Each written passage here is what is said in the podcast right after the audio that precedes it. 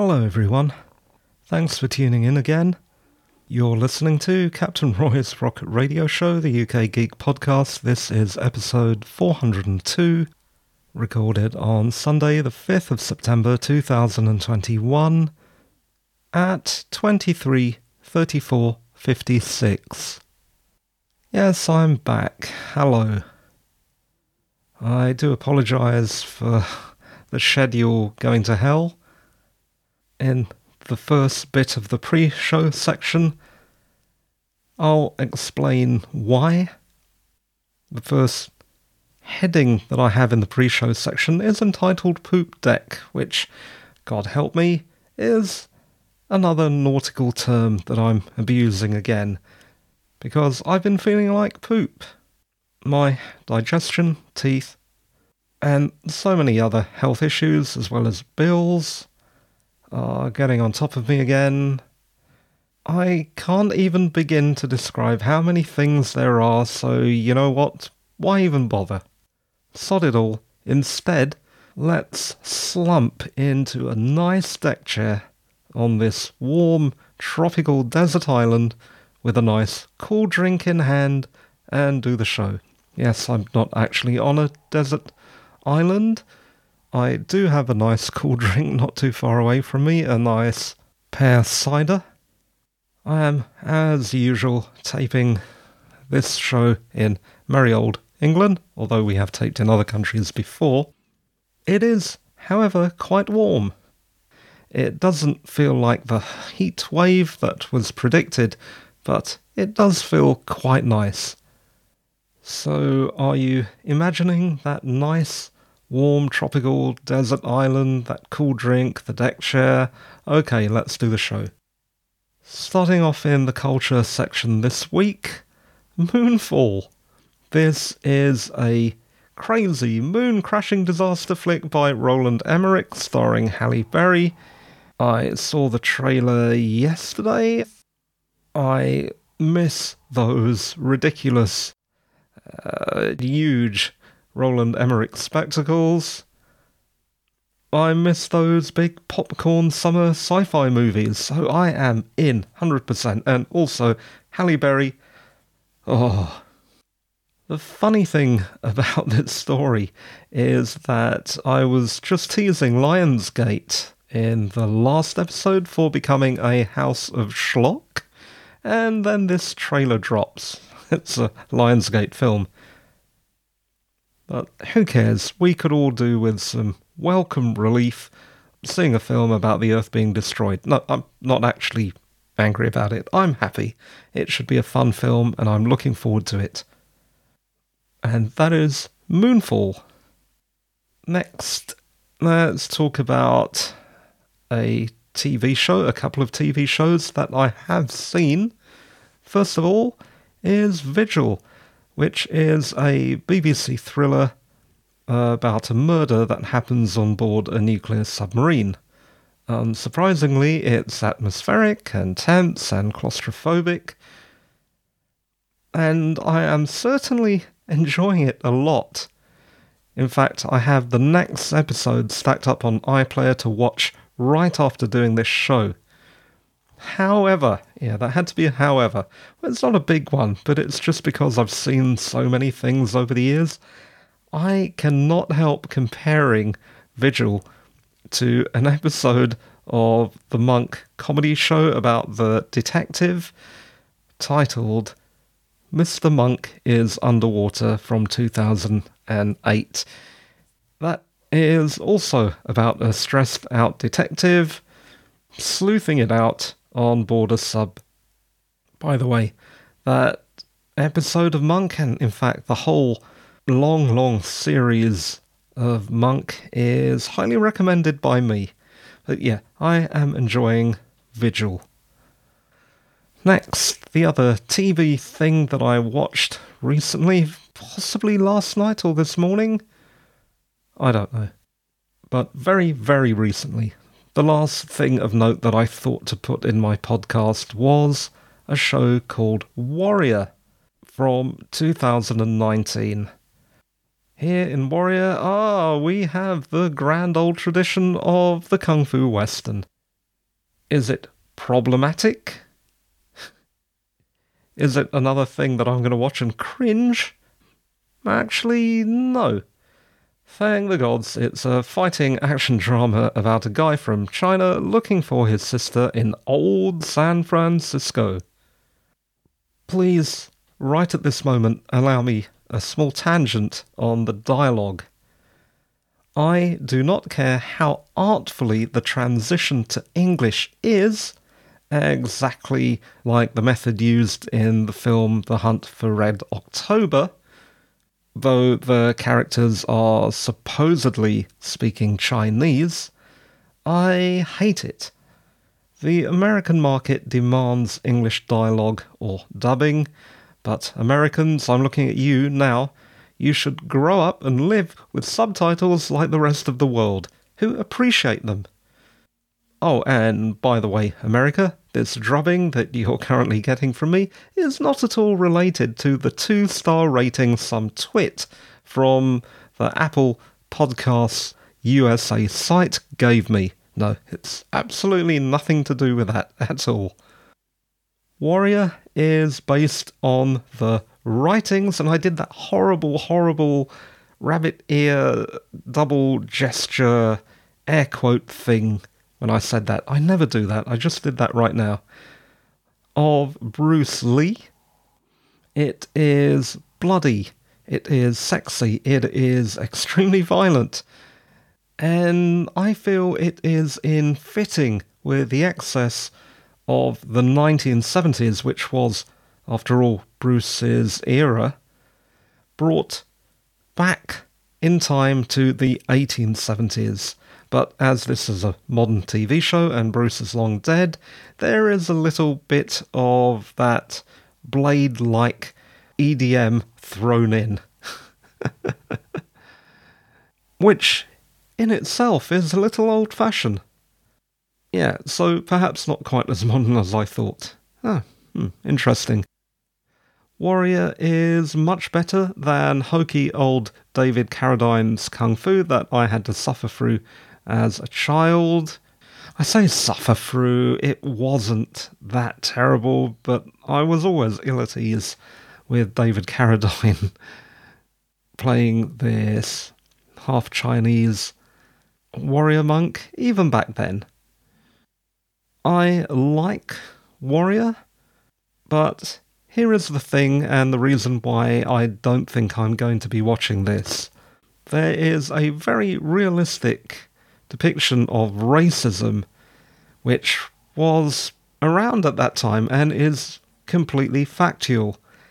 The thing is, it gets me down, and I'm not sure I can watch two whole seasons, which is the amount of stuff they've put out so far, and just continue seeing the suffering of characters, even if now and then they get to fight back which you will see if you watch the first episode of Warrior. As I'm speaking, I can see my waveform, and it does look like my sound is different this week, and I'll explain why soon. But let's move on to something else now. And this next item in our culture section is titled No Close Encounter with Alan Moore. Yeah, that encounter that I may or may not have had, I did not. You see, I have a recollection of Alan Moore, a gangly flash of beard and wizarding stick. A wizarding themed walking stick, not an actual staff of wizardry, although I'm pretty sure Alan Moore could pull that off.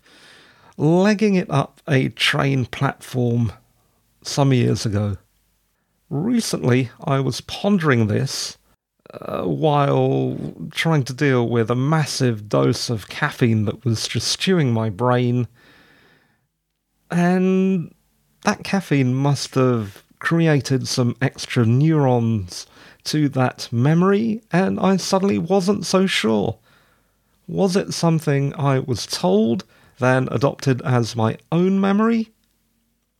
I did some investigation I went back through my Twitter timeline and found a tweet from 2016 encouraging a guest to tell their Alan Moore story. There you are. It wasn't my story, although even now I can actually see the imagery of Alan Moore sprinting down a platform. Do you see how unreliable memory is?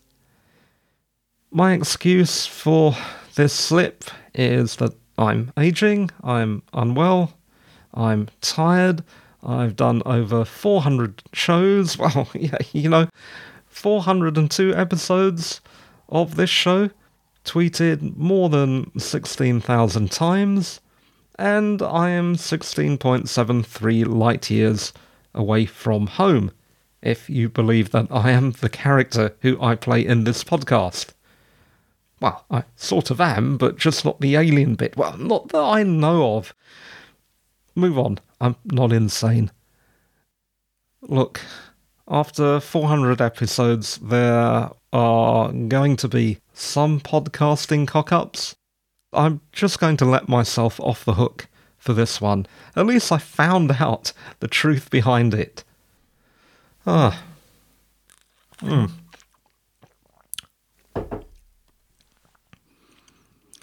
Ah, pear cider. On to the next article, and that is to do with werewolves and why I love werewolves. We talked a lot about werewolves last time, but I thought I'd share with you the origin of this very common obsession that I and a lot of other horror geeks have. For me, it's personal. You see, I grew up as a minority within a minority within a minority, and I felt powerless. I felt besieged on all sides by my not so nice neighbours, my not so nice community, by not so nice authority, and there was nowhere to escape to. Werewolves, on the other hand, while they are a minority, they are far from powerless. It does not therefore take a degree in psychology to decipher why I identified with the lycanthropes. The theme of minority oppression is seen throughout the genre. In the Underworld series, Michael Sheen plays Lucian, a werewolf revolutionary leader I'm sorry. I just had an image of a werewolf in a Che Guevara beret. Back to Lucian in Underworld, he tries to throw off the shackles of enslavement imposed upon his species by the posh and entitled vampires. In the Howling films, dirt poor artistic weirdos, the Quist siblings are werewolves in the Gary Brandner novels that spawned the movies, Eddie Quist was a blue collar schlub. In my mind, I escaped into the woods of the imagination. I even fashioned for myself in real life a wolf belt buckle Werewolves represented power and freedom, and by God, I was going to stand naked in the cold moonlight and howl. Uh, at least in my head. Don't worry, I wouldn't actually do that. I don't think I have.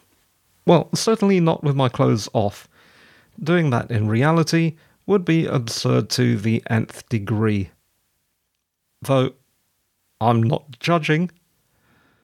And it's not just werewolves, it's also questionable characters from entertainment media like Dirty Harry, Judge Dredd, and others who I have mentioned before in the same context.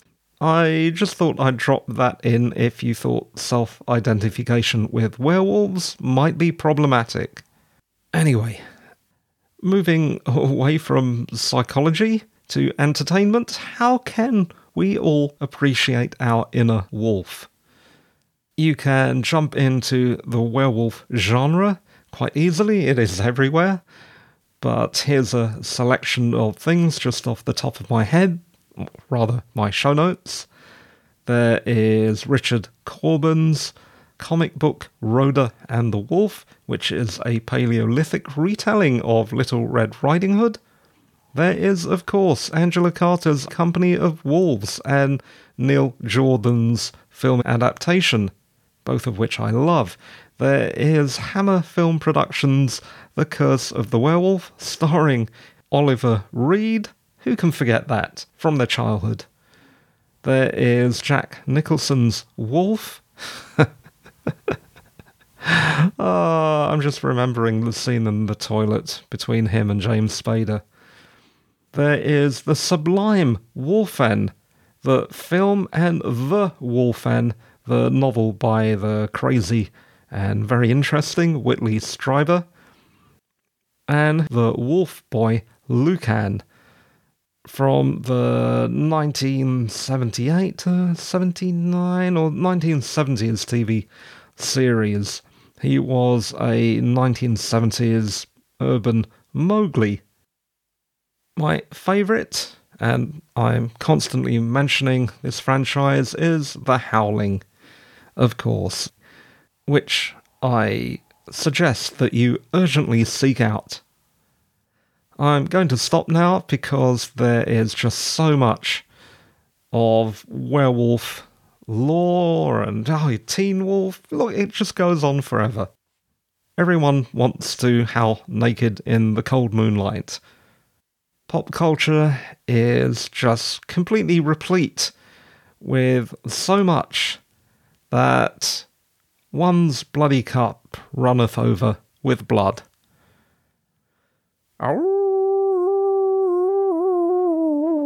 Okay, something else. Cinema is not dead. I keep hearing other entertainment commenters, podcasters, YouTubers debating this endlessly about how the pandemic is killing cinema. I think we should all stop whining about the demise of cinema. It isn't going to happen.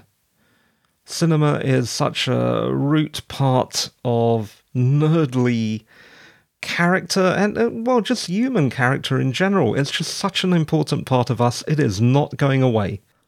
Let's not forget that the concept of multiplexes dates back to the beginning of the 20th century, then only started to come to prominence in the 1980s and the 90s.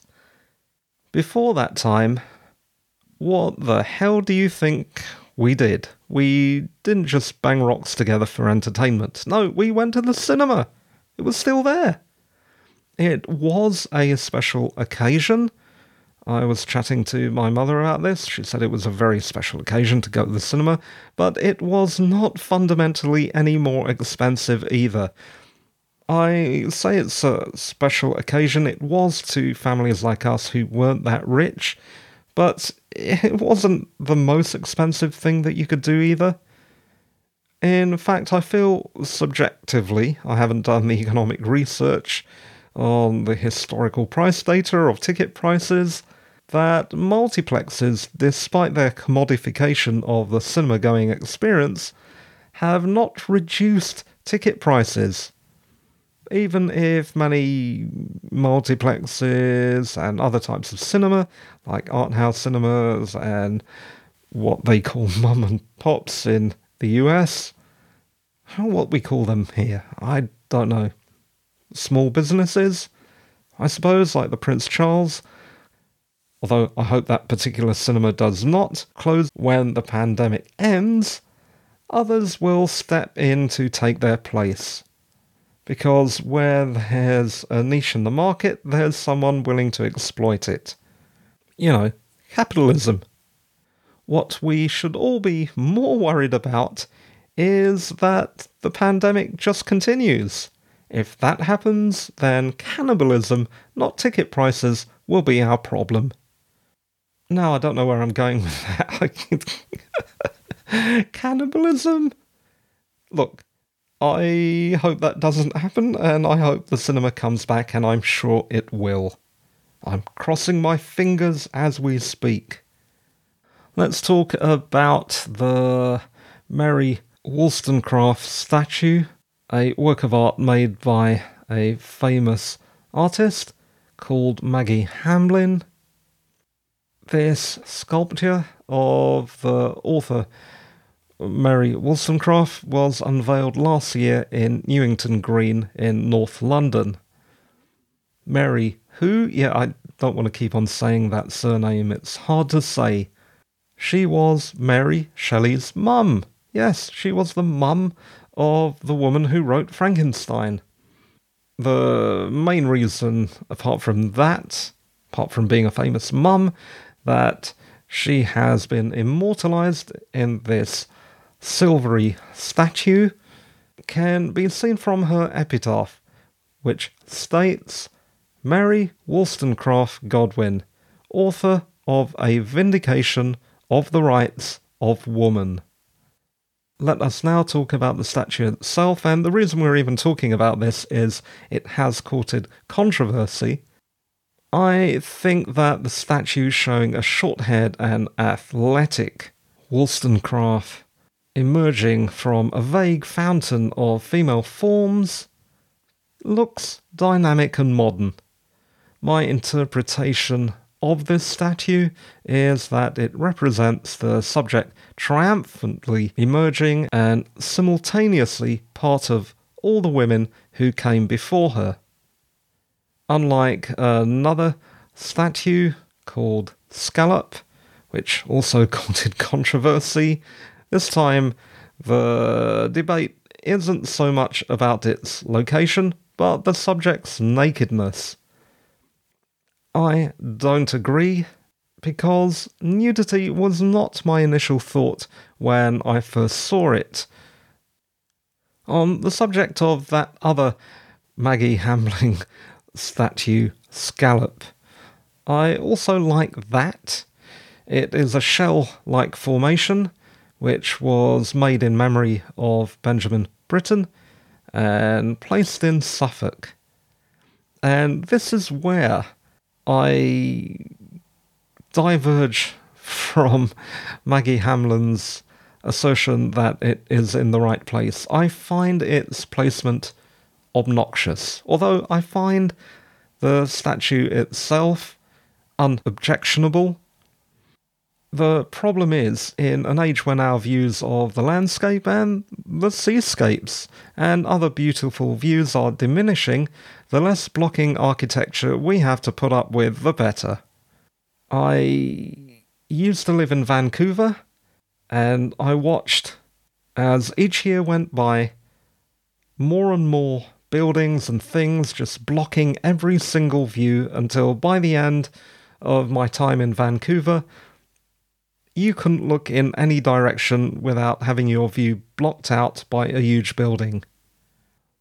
So back to Maggi Hambling. While I have largely no problem with her work, the two statues that I've previously mentioned, and also who couldn't like the statue of Oscar Wilde across the road from Charing Cross train station, I find that Maggi Hambling does herself no favours in her cantankerous and hostile defence of her art.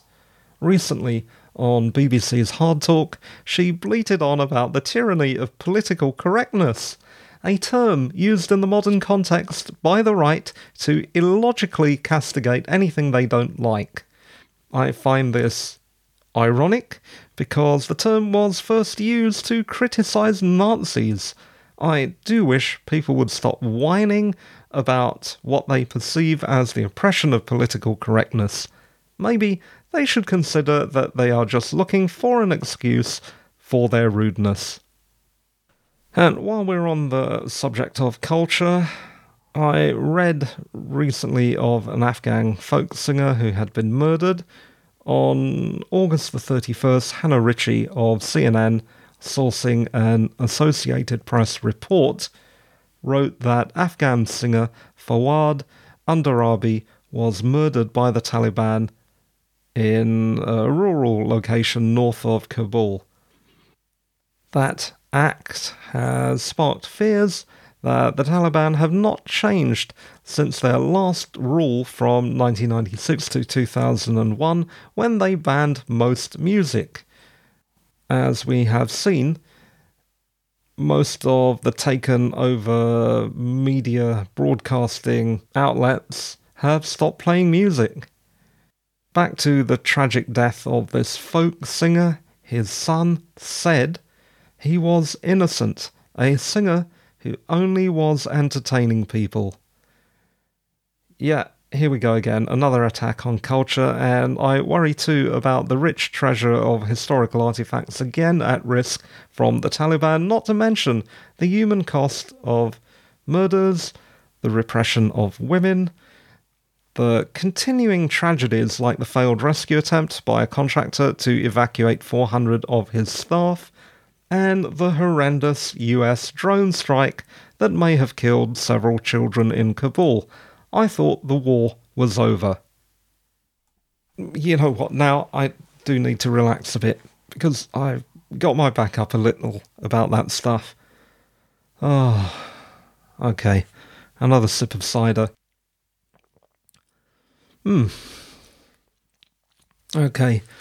I'm resting my head back in that virtual deck chair again on that nice warm desert island in the evening, watching the sea roll out. Let's move on to the next thing. Spock is wrong. Spock is wrong? According to a recent episode of the BBC More or Less podcast, Mr. Spock's statistical prognostications are mostly wrong. The thing is, we are always shown on the original TV show that Spock's calculations, McCoy's humanity, and Kirk's unconventional approach are all valid. One is not better than the other, it just depends on the situation. But anyway, if my hero, Spock, is wrong a lot on the show, he certainly knows how to bluff it out in style. Dark Mirror Spock, anyone? That beard is the very definition of a goatee. It is the coolest goatee in the multiverse, even if it was a spirit gummed on chin wig. oh, okay, and that is it for culture this week. Let us move on to technology.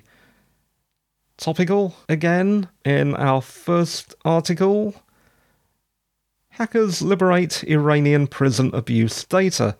A BBC article reports that a hacktivism group called Edalat-e Ali, which translates or is transcribed as Ali's Justice, exfiltrated video footage from Evin prison CCTV showing the physical abuse of prisoners, including fighting, beating, neglect, etc. Iranian prison authorities have apologized. I'm sure they have. We're flip flopping all over the place today. Let us move on from hacktivism to audio talk. Let's talk some mics and some studio equipment for a bit. I said that you may have noticed my sound is different tonight. I did do one previous podcast with this microphone. I wasn't entirely happy with it, but maybe that's because I'm not used to it. What am I talking about? I have retired General Black Blood, which is what I called my Behringer XM8500. He has been replaced by Rudolph, uh, Shure, which I call Rudolph because he has a red windscreen over the wire basket. Rudolph is currently mic 1 in my studio. I say currently because I'm not sure he'll be mic 1 forever. Other mics that I have include Stogie, an Audio Technica 875R shotgun mic. Stogie is a key member of the outside broadcasting unit, although I haven't been out for quite a while. The next mic I get will be named Rojaws, which should tell you what mic I might be re getting. Oh, God. And yeah, I do love 2000 AD. Let's do a mic tangent for a moment. there is a YouTube vid of an old video of Lemmy singing We Are Motorhead with a mic that looks like an SM58 with a weird SM57 type basket in silver. If you know what that mic is, let me know. Back to the Shure SM58 that I am speaking into right now. To my inexpert ears, it sounds like an SM7B, which I had briefly, with the presence boost engaged. What do you think? If you are one of the many, many podcasters and YouTubers who have seen this mic in use and decided to splurge out on one yourself, it is a cliche, but the mic is a cliche for a reason and you have not wasted your money, so don't beat yourself up. Do not return it too soon. I am saying that because the mic is very versatile. There are a set of switches at the back which can largely help you find a tone suitable for most voices. It also has good extraneous noise protection in the form of an internal suspension mount and nice thick metal and it is also resistant to apparently electrical interference because it has a built in humbucking coil. It is expensive, but compare it to other broadcast dynamics like the, oh, so expensive, Electro Voice EV20, which is a mic that I considered along with the Shure SM7B and, in fact, the SM58 years and years ago. I'm progressing slowly in sound quality, I hope. But then this is a podcast, so it doesn't have to be perfect. On to another mic. Let's talk for a moment about the Rode Procaster. You know, that great big thick Australian mic that is also favoured by a lot of YouTubers and is a lot cheaper than the standard SM7B there is a lovely performance on YouTube by a Filipino band on the Wish 107.5 bus. Yes, there is a bus that drives at great speed through the roads of the Philippines, on which bands will perform in this cool little glass bubble of a room. It is really cool, and the performances are really good, and I recommend that you seek out that YouTube channel. I'm getting to the mic bit. The bus is known for using the Rode Procaster, which is a notoriously P pop happy mic. The sounds of P's and B's tend to be hell for a lot of mics, and the Rode Procaster is definitely one of those. My question is how are the singers using these mics not p popping without an extra external windscreen or a pop filter?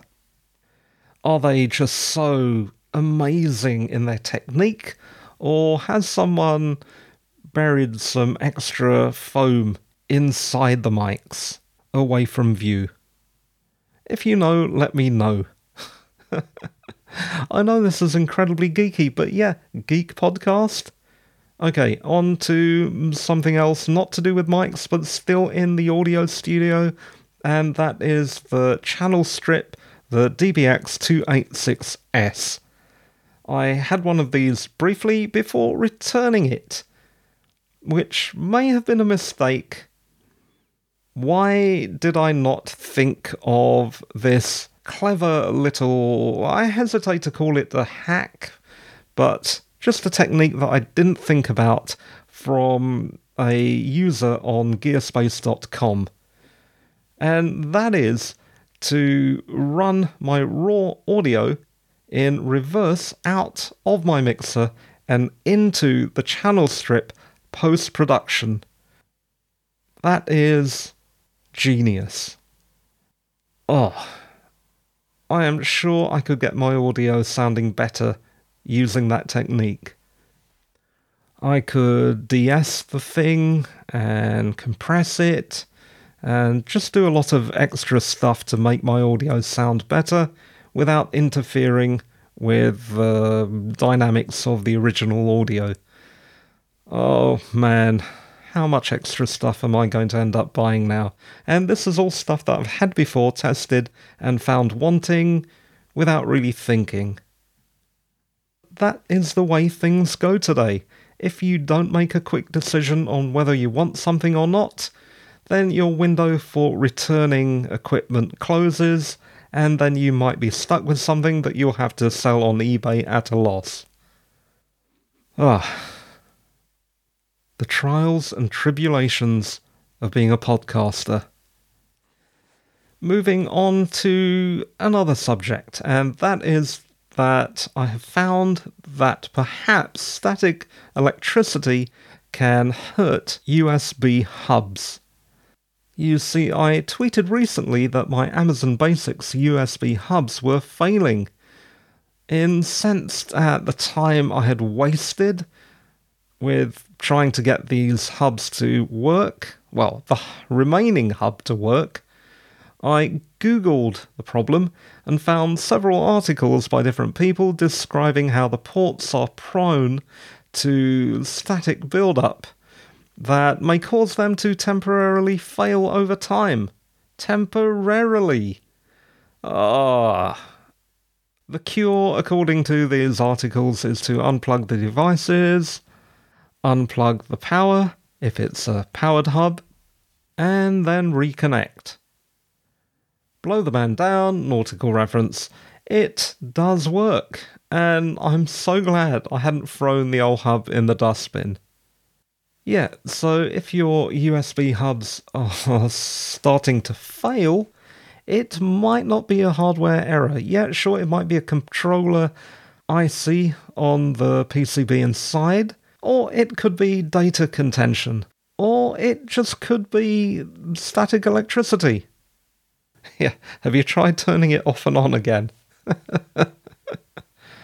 oh. Oh, I've. Oh dear, I've just got a tiny amount of pear cider left. And I've just drank that, so I might have to pause the taping so I can get something to drink. Just be back in a second. Ah, okay, refreshing. I've got a large glass of water. In fact, a giant glass of water the size of a flower vase.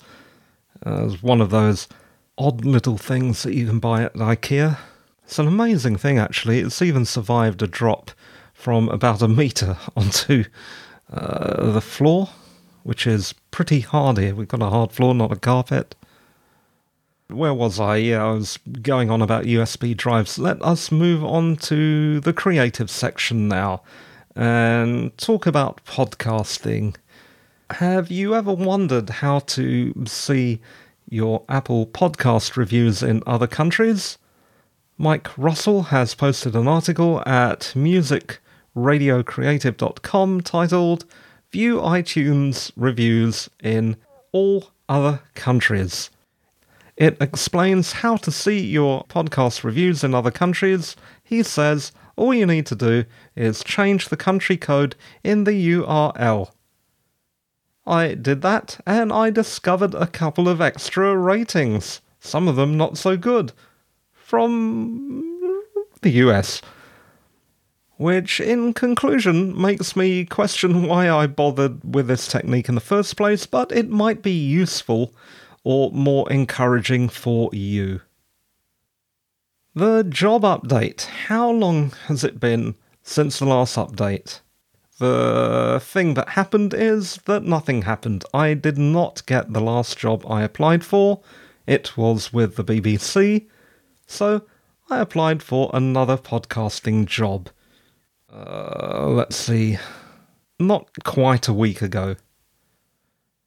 I do desperately want to get back into creative media, but the only employers I can find that will even consider me aren't offering good, let alone adequate jobs. I'm talking about the emergency crappy jobs everyone is forced to do at some time in their life, and it is not as if I haven't already done my fair share of those emergency jobs in the past either. It would surprise you how often. But now, at this stage in my life, I'm too broken to go back to manual labour. Even if I wasn't too broken to go back to doing that, I don't think I would like to do that. Or who would? On the other hand, media was great while it lasted, but I'm considering IT again. Something in AI or VR, perhaps? Oh, wait, what did I say about those two fields? Where are they going? Yeah, exactly. Okay. We talked about how to see Apple Podcast reviews in other countries, my job search update let's talk about the title of this actual show, which is still irritating the hell out of me. I no longer want to aspire to characters like Dylan Thomas's under Milk Wood's Captain Tom Cat, Han Solo, Captain Ron, Captain Jack Sparrow, Captain Haddock's, the very real and unpleasant Captain Avery. Thank you, that pirate history podcast. The bucket wielding murderer Captain Kidd, the servant murdering Odysseus, or any other personification of tragedy or brutality that seems forever bonded to the title Captain. They never seem to end up in a good place. Or they end up with really terrible relatives. Ah, Captain Han Solo. I miss you. Yes, there is Sinbad, for whom things do work out well, but I'm not entirely sure. I don't know the entire history of Captain Sinbad. I do hope it works out well for him and there's no atrocities or terrible things in his future in the Arabian Nights, but generally, titles, not just the title of Captain, but titles, I don't like them. I remember back to when I was working in IT, I was called things like, oh, you're an analyst programmer, or you're a software engineer, or you're a business consultant, when I was none of those things. I was actually specifically a systems analyst. Why didn't they call me that? Oh, wait, I don't like titles. The thing is, there's always a thing. I'm sick of titles. I'm sick of it all. Oh dear, spiral alert, spiral alert. I do not know what I'm going to do about this because after nine years, I still don't know what to call this podcast. Nine years. That's it for the main part of the show. Let us sidle into the after show, thank God. Got a few things to talk about in the after show section that have nothing to do with science fiction, fantasy, or horror or culture in general, or technology? Not really. Let's talk fashion. I often say how I am quite a quirky person. In actuality, I have quite a quirky family. Both sides. My mother told me very, very recently, days that she remembers the top hat I wore when we went to see Cats in the West End many years ago. Top hat? What the hell? What? Top hat? I wore a top hat? What top hat? I don't have a top hat. I don't remember wearing a top hat. Although now I've said top hat about 5,000 times, I really want a top hat pointy shoes, I was considering returning to pointy wizardy footwear. But maybe not after I read a CNN article about how the medieval fashion for pointy shoes caused bunions, and we certainly don't want those. I've already got this huge lump on my middle finger. uh, from using pens. I don't want lumps on my feet, my toes. So I'm sticking to Wallabies and Chuck Taylors. I have recently been smelling fantastic. That is because I recently dropped and almost broke my precious bottle of summery smelling Eden perfume, which is a fragrance that is both a vegan clone slash tribute of something famous. I'm not surprised that the Business Eden perfumes did not reply to my tweet because admitting that they're perfume pirates would be the last thing they need. I am staring at my bottle of Eden perfume right now. It is excellent and it smells lovely. Through the glass of my roses, hmm, lemon and lime marmalade pot that I use for paper clips, I think. The point is that I'm really worried that the next accident will kill that bottle and waste it all, so I might as well enjoy it while I have it. And the result of all this is I smell fantastic, and that is not an advertisement. Although, as I said previously, I'm not sure that Eden Perfumes would want to sponsor me anyway. But if they do, I'm open to offers. Ah, and that is it. Let us now enter the decompression chamber. Uh, Neptune's nuts, another nautical reference, and there's another one. There's another one. What is wrong with me? Let us continue how we started, and let us do that final slump further back into the comfortable deck chair on that lovely, balmy, tropical desert island of our minds. Sip that drink and watch the sun go down. The show that you just listened to is made by me, Roy Mathur, a writer. Mathur is spelled M A T H U R. You can find more about me or get in touch at roymathur.com. If you want to help, and why wouldn't you want to help? Unless you're a total bastard, please review and rate the show on whatever platform you listen. Recommend it to a friend or mortal enemy. Or click on the contact or support link on the website. Thanks for tuning in. You were listening to Captain Roy's Rocket Radio Show, the increasingly stupidly titled UK Geek podcast. This was episode 402, recorded on Sunday, the 5th of September 2021. But we've been talking so long, it is now Monday, the 6th of September 2021. And the time at the end of the show is 003703. Thanks for listening. And I was about to say bye bye for now, but I should tell you this computer has been up for 26 hours. Finally, bye bye for now. Bye.